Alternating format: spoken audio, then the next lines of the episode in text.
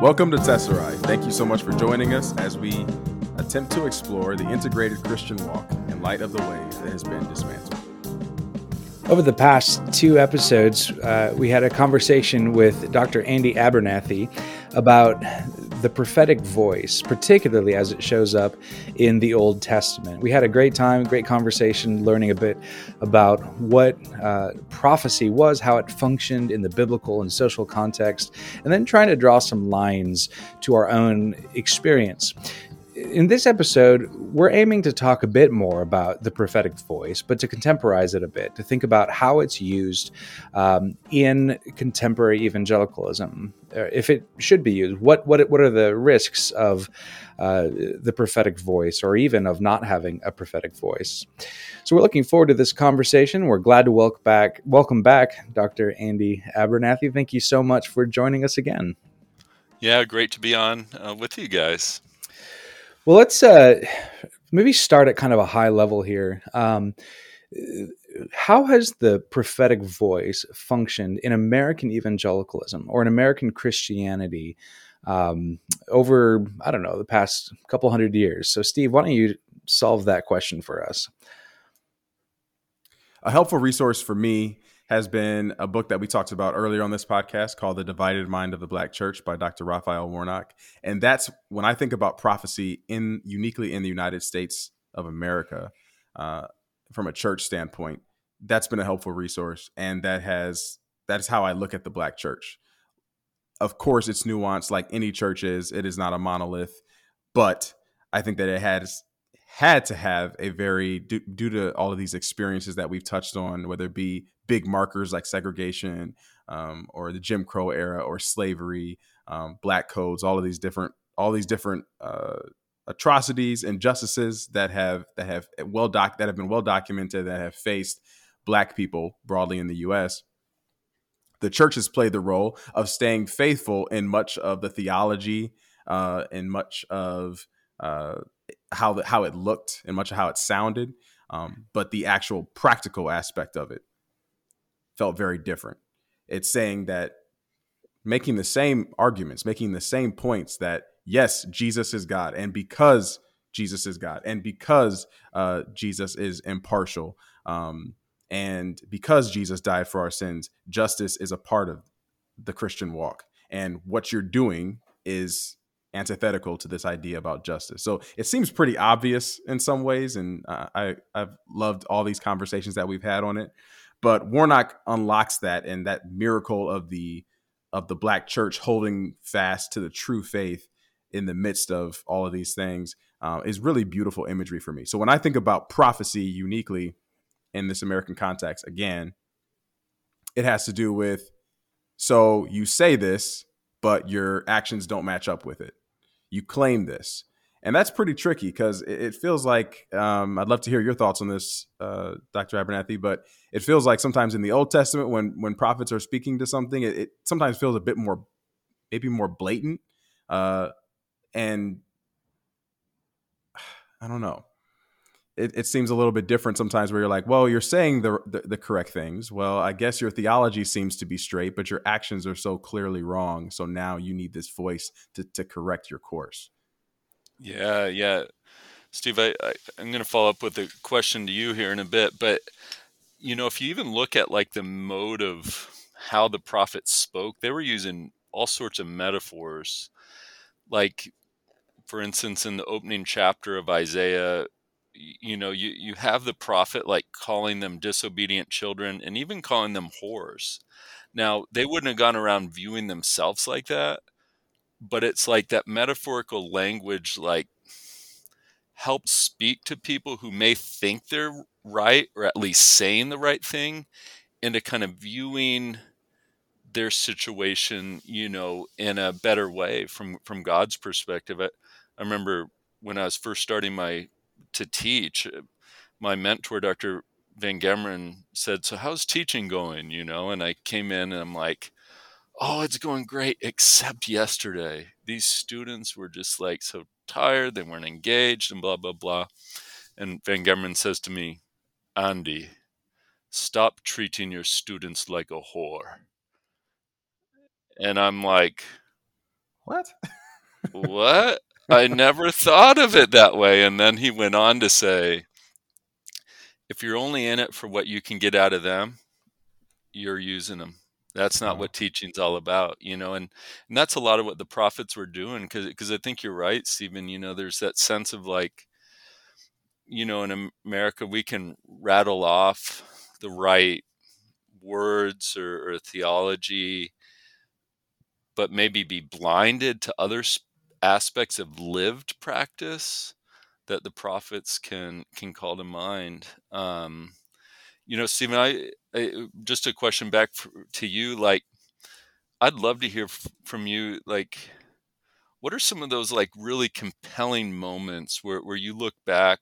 At, you know, maybe it's from uh, the book you mentioned, "The Divided Mind of the Black Church," where where like the black voice was able to break through you know because sometimes it's like hard you know you could have a prophetic voice out there but but is it like registering right mm-hmm. you know like like when the black church has felt heard its prophetic voices felt heard you, anything come to mind that is a great question i i think th- maybe the most obvious one would be uh the 60s with the civil rights movement right? Yeah. Um, uh, and, and, it's hard because it feels like it, the answer gets convoluted. Just because of policy changes, like just because the National Guard shows up to integrate a school, for instance, in the South, um, just because the president is now involved, um, now LBJ is involved and he's listening to Dr. King reluctantly uh, and making changes, uh, that doesn't necessarily mean that the, the soul of America is being changed.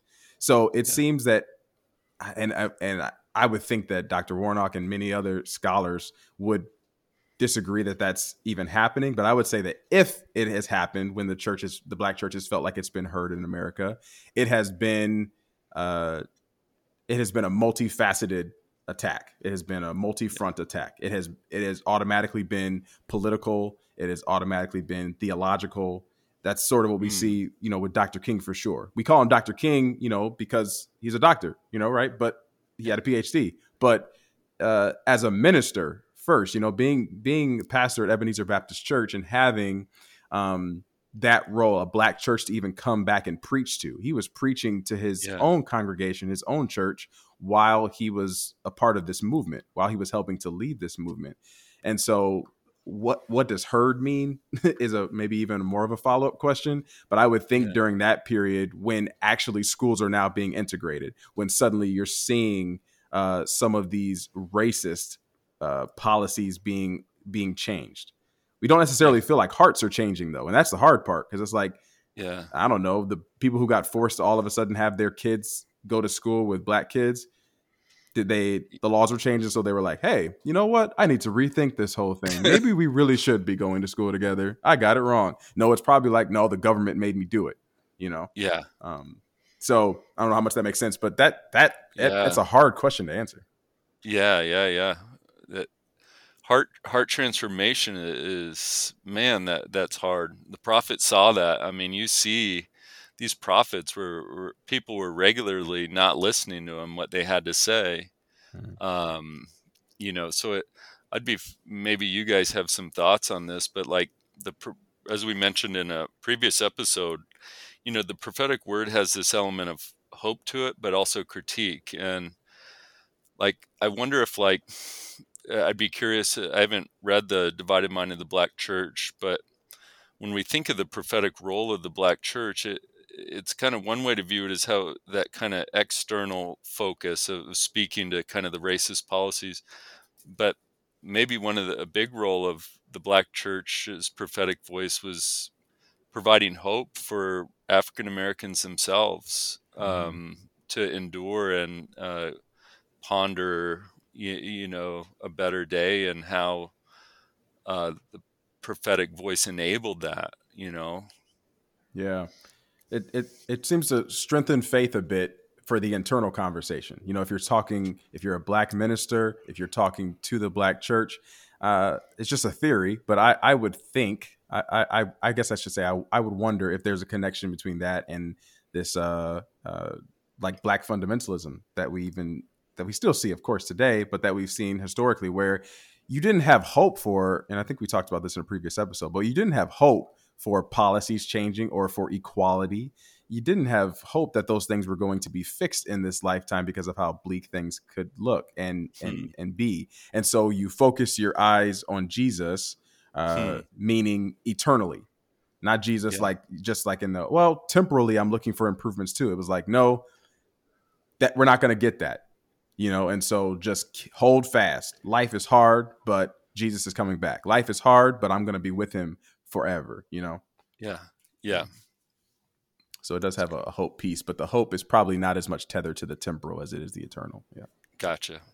There's another interesting piece to this because the prophetic role of the black church in particular um, in, in many ways uh, was situated in a power imbalance, right? Like you had um, an explicitly racist society wherein black folks were treated as um, as substandard in many cases as subhuman.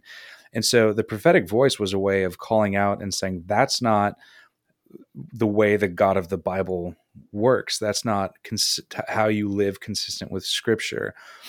Um, in in in Old Testament uh, prophetic literature, at least, you you see this dynamic played out where power imbalances are critiqued and are um, uh, exposed as a, a, heart problem, as a worship problem, as a theological problem in practice.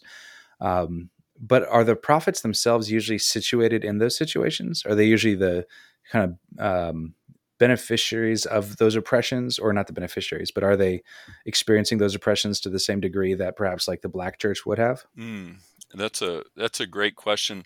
You know it, there's been these sociological studies of the prophets and they tend to focus on um, prophets uh, the, the, what we see as the norm for the prophets namely they're outsiders to the power system. Yeah. you see jeremiah like man, you read Jeremiah and he, wow, he was mistreated. He was abused. He was ridiculed. He was thrown thrown in prison for for speaking the word of God.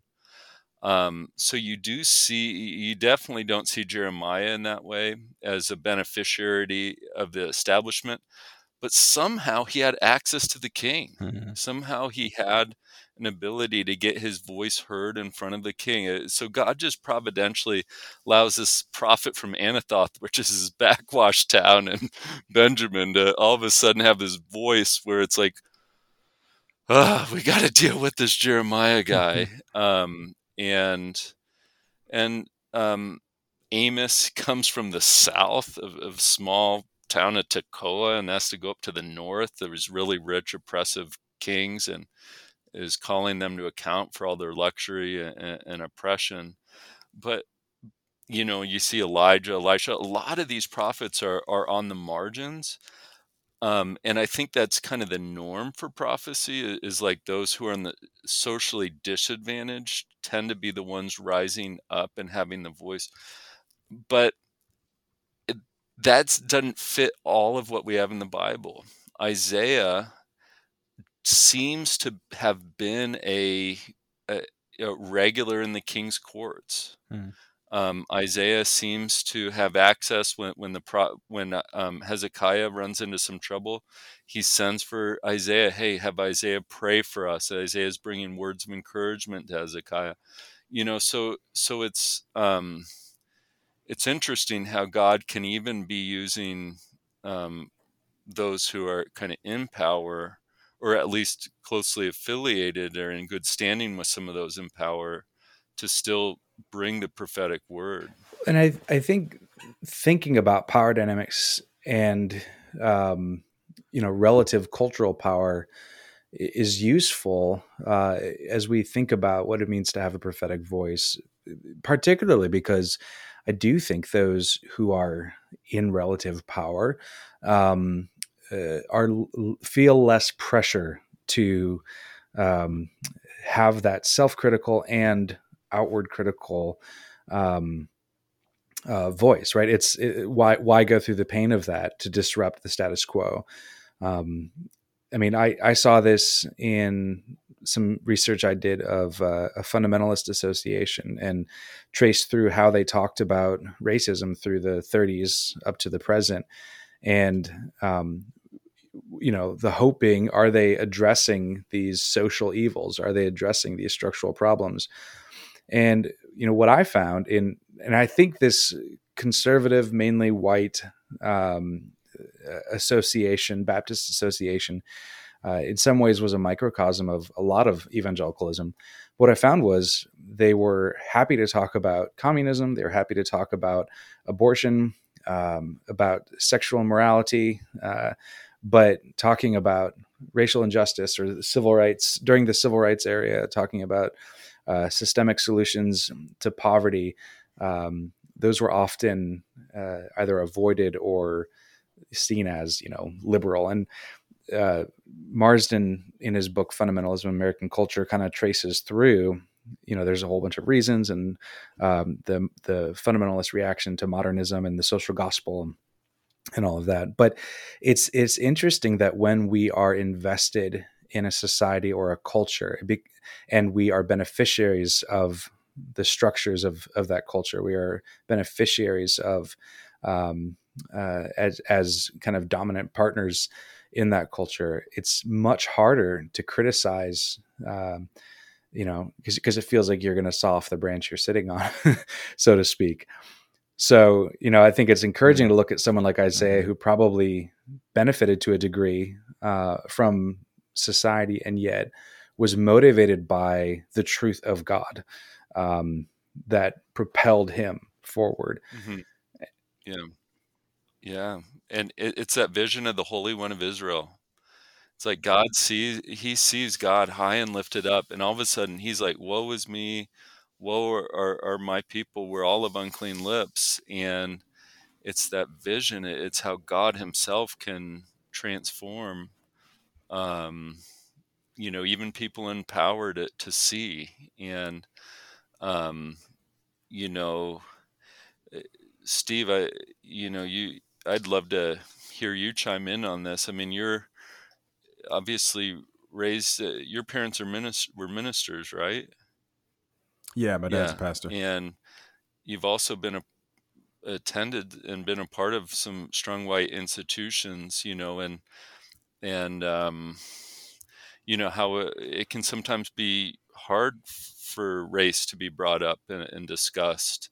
You know, in these um, majority um, culture contexts. What, what, yeah, what, mm-hmm. what's your read on that? Yeah, it's been hard. It, it, it, definitely resulted in. It's probably part of why this podcast exists, to be honest, because that's where it was a period of time that has been a part of a time where I didn't feel as integrated. I felt like there was this part of me that was uh, attending this black church that I had grown up in, and then going to this institution. And on one side, it's not like we're bringing up race every over the pulpit every Sunday, um, by any means. But I think that it's a reality that we were all aware of and were more than willing to talk about.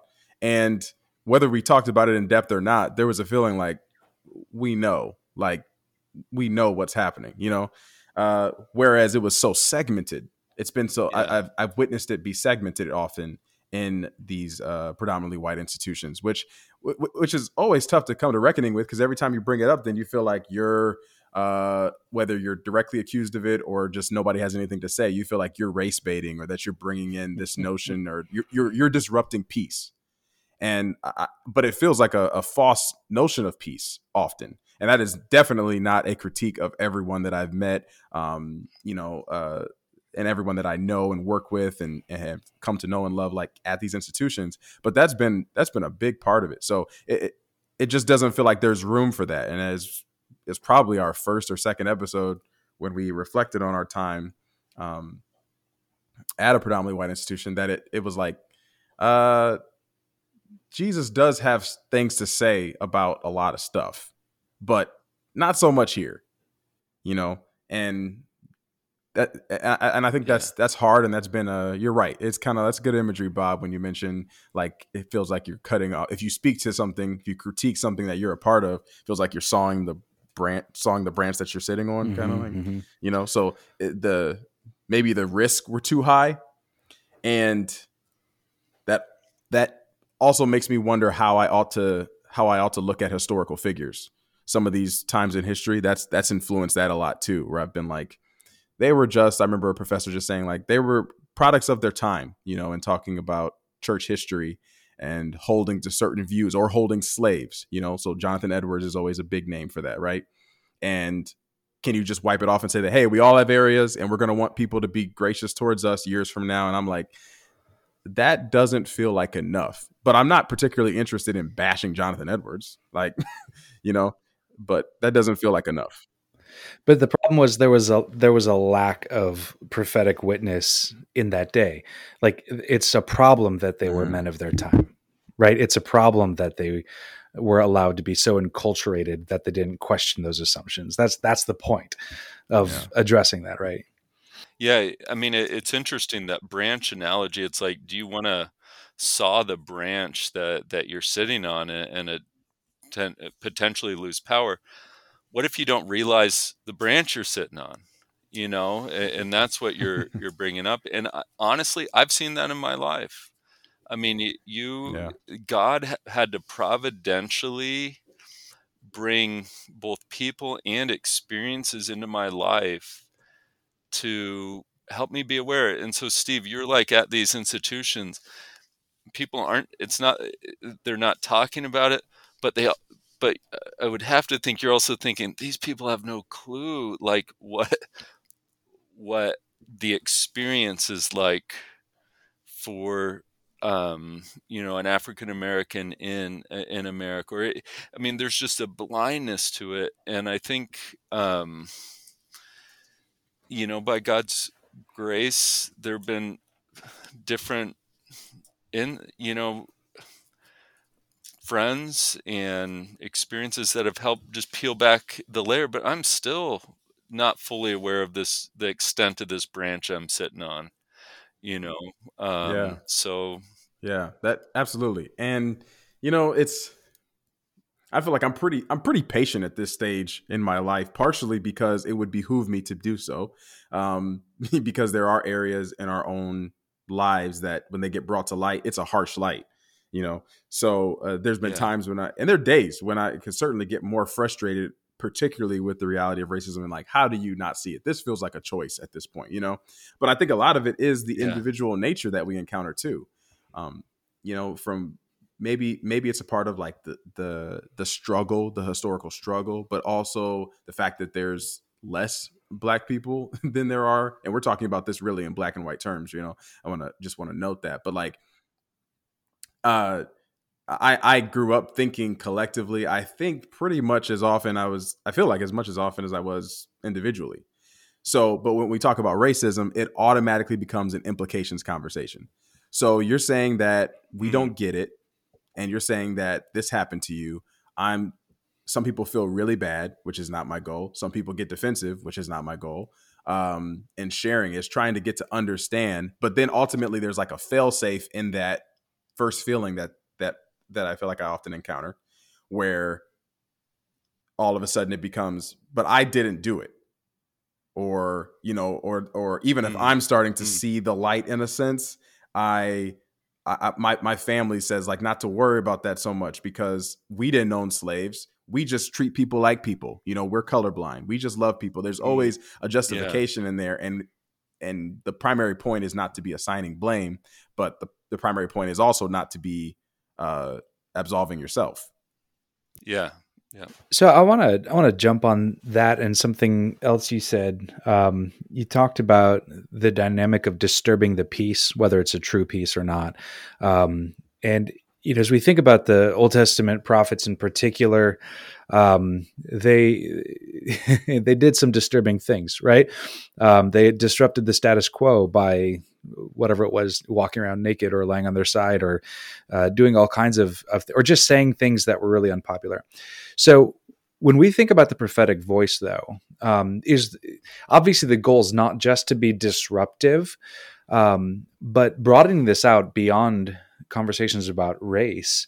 Um, thinking about uh, engaging uh, politics at a deep ethical level or talking about other systemic injustices like abortion or talking about sexuality or you know let's let's broaden the whole scope we're on the one hand, we know in broaching these subjects, we're going to have to disrupt the peace. We're going to say things that are uncomfortable. But how do we do this in a way that doesn't just make us contrarians right? We're not just out to like pick a fight and because there's some there's some people out there it seems like that's what they're really into. Like that that's the goal is just to be jerks. And and so like how how do we make sure that we're doing this in a way that's actually constructive? Wow that that's a great point. It, this is hard. I'll just give a story. I, I was preaching recently at a church, predominantly white church, and the passage talks about justice, righteousness, and equity. Mm. I wasn't planning to go there. I was a guest preacher. How dare I bring up justice in someone else's pulpit, right? But it's in the text. Yeah. And I bring up how um, the wisdom that God gives will help us to see justice, righteousness, and equity. And these are always referring to a social element of justice for those who are most vulnerable in our society. Um, and a guy came up to me afterwards. He's like, Now, let me just tell you, when I hear the word social justice, it's a four letter word to me. Hmm and I'm, and for me, and, and but here's the thing I appreciated about him. He had his Bible opened. He's pointing to the verse I was talking about. He's saying, How did you get that from there? Hmm. And then we could go to a few other passages in Isaiah and kind of as we talked, I, I, I, think he he he came around to some uh, wanting to hear how okay, um, society's co-opted what justice means mm-hmm. in certain ways, and we want God to help define and clarify for us what are the issues of justice He cares about, which would eh, certainly include race, but a whole host of other things. Um, so if we're thinking internally within the the uh, the church, I mean, maybe a constructive way forwards is learning to be honest with those pa- parts of the Bible that we just haven't read. Yeah. That just haven't come up when we're trying to construct theology and just trying to just slowly let that sink in and let who God is be revealed more and more through the full counsel of his word and you know, I think that's a constructive path forward, even if they're hard. I mean, yeah, yeah, yeah. And and sometimes it's a matter of like how palatable was your message, you know, and and sometimes it can be more or less palatable who it's coming from. You know, I've I, have i have uh, I remember going to a couple of churches, predominantly white churches, and talking about, or basically all white churches, and talking about race and uh, you know there was a lot of silence and then the people that were willing were like you know oh let's like talk and let's get food afterwards and then there's somebody like stewing in the corner and you're like i actually want to meet with that person you know filling up for it. Um, and sometimes lead to encounters sometimes wouldn't and you know kind of what you do with that encounter will, will you explore will you automatically just dismiss it as it's the social justice it's the people taking it. Also very quickly i just gotta say that that uh that idea about like this so society has co-opted what justice means like there's we always have the world is looking for solutions to things. So there is a um you can call it sort of an internal compass internal moral compass or whatever but like outside it's not just christians that get mad if something is stolen from them you know, like yeah. people. So there's this idea about like there's right and there's wrong. You shouldn't do this. You should do that. There are people who disrupt that all the time, but there's always going to be a secular version, if you will, of some of some biblical yeah. reality or concept. But the thing that bothers me is that sort of complaint to be like, I, I mean, I guess I just own it. I don't see it that way where I'm like, the the world is taking our justice and they're turning it into something. There was a void can we just be real for a second? Like, if we were really speaking to the the social realities of so many people, like that's not the problem. It's not they're like, oh well, we just we just don't like what the church has to say about justice. That's not the only problem. The problem is is that the church has put itself in a position where it needs to be preached to, and you Come got on, people outside of the church who are preaching to the church. You know, so yeah. that always bothers me. Yeah. I'm like, yeah, it's true. There's a social critique. We got to look at the way the world's going, but we just got to own it, y'all. Like, come on now. yeah. yeah. Yeah. So that raises an interesting question because there is um, both within uh, the community of the, those who have having a prophetic voice and uh, those who are, for example, critical of uh, worldly social justice models there's a lot of critique right because there is a lot to critique um, and so whether we're picking apart um, you know flawed social justice models or whether we're um, just saying like hey the world is broken it shouldn't be this way but but the prophetic voice isn't only critical right like it and i think andy you picked up on this briefly at the very beginning but there has to be an element of hope as well so like I mean, what do we do with that? Keeping it from being an imbalance. Mm. I think I think for me, I'd like to I'd like to throw this uh, to Dr. Abernethy pretty quick, especially because you mentioned the part last time about uh, hope and critique.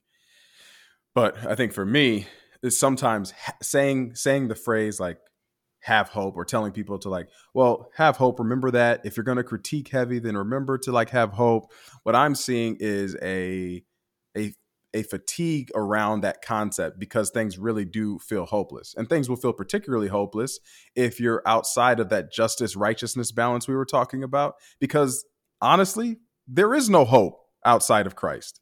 You know, so if you if you don't if you're not tethered if you're not tethered to Christ and you're trying to have these conversations, I think the only plausible place that you can come to is one of despair and the depths, you know? So the hope is already irrational. And so it's hard to get from that standpoint. But it's also because sometimes it can feel manipulative to me. It's kind of like when somebody's like, well, be grateful for what you have. And it's like, oh, okay. I, I was just trying to critique this thing that is hard, but it's true. I do need to be grateful too. Doesn't really speak to the critique, but thanks for telling me to have hope. That's a problem that I see, or, or that's a challenge or an obstacle that I see to like being able to keep things perfectly balanced as all things should be you know, that's that kind of comes out for me. Yeah. Hey, Steve, let me ask you this. So, so sometimes we'll hear people uh, in white circles say, I just have hope in the human spirit, you know, that we're going to be able to kind of humans are just amazingly resilient. We're gonna, we're, we're gonna in the Enlightenment. Yeah, like I, I hear this sort of stuff, yeah. and it's kind of a liberal sort of secular kind of hope of progress right? Mm-hmm. that that as we get enlightened we're, we're going to get better but i don't know that that works and one of the sayings that that i've heard is like the pro- prophetic promises point us to a person. They point us to the god who is behind the promises. Yeah. The god who will make the crooked places straight. The, the, the God who will make a way in the desert. The God who will come like a shepherd one day and gather his lambs into his arms you know so so i think that like this word of hope isn't just like let's just have a positive thinking session about no, how life yeah. is going to get better. Think positive thoughts. You know, it, right. It, it's kind of all tethered to a person, to a God who is m- making all things new in Christ, and that we're hopeful, and that He'll mobilize His church and in His common grace be at work um, to to make things right. You uh, can't. I think this is where we sort of get to it exclusive conversation when it comes to Christ and, and conversations of justice. We're trying to think through solutions, and it's going to be very hard on ourselves if a, as I mentioned, we're not uh, tethering that hope to Christ, because otherwise, I don't think they're going to have hope otherwise. But if you're putting hope somewhere else, it can't be anywhere else. If you believe, like you mentioned, the the the human spirit, or just we're gonna get it right, or policy. If you count on those things, if you count on, like for instance, if you count on uh, policy to really change things, then you will find, like we mentioned earlier with the 60s, that we can change policy and we can, and that doesn't mean your heart will change, you know? Um, so I just think that's really key in, in how you're putting the spotlight on Jesus. It, it has to be there and it has to, we have to be convinced that that's the way. It can't be like, well, Jesus or whoever's going to find me justice, you know. Whoever's going to do it, I'm open. It's kind of like an auction. Whoever's got whoever's got the solution, just tell me. We're going to pull it out. It's got to be convinced that it's here.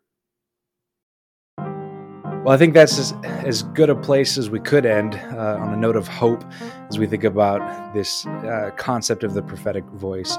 Well, Dr. Abernethy, thank you again for joining us. Man, it was great to talk to you and to hear uh, your perspective on these things. Um, it was certainly a blessing. So Thanks, brother. Yeah, thanks. Thanks so much for having me on, guys. Really appreciated it. These conversations are great to have with friends, and let's keep the conversation going. Join us on social media at Tesserae Podcast or on Facebook or wherever you can find us. Did I get did I get it right? Was it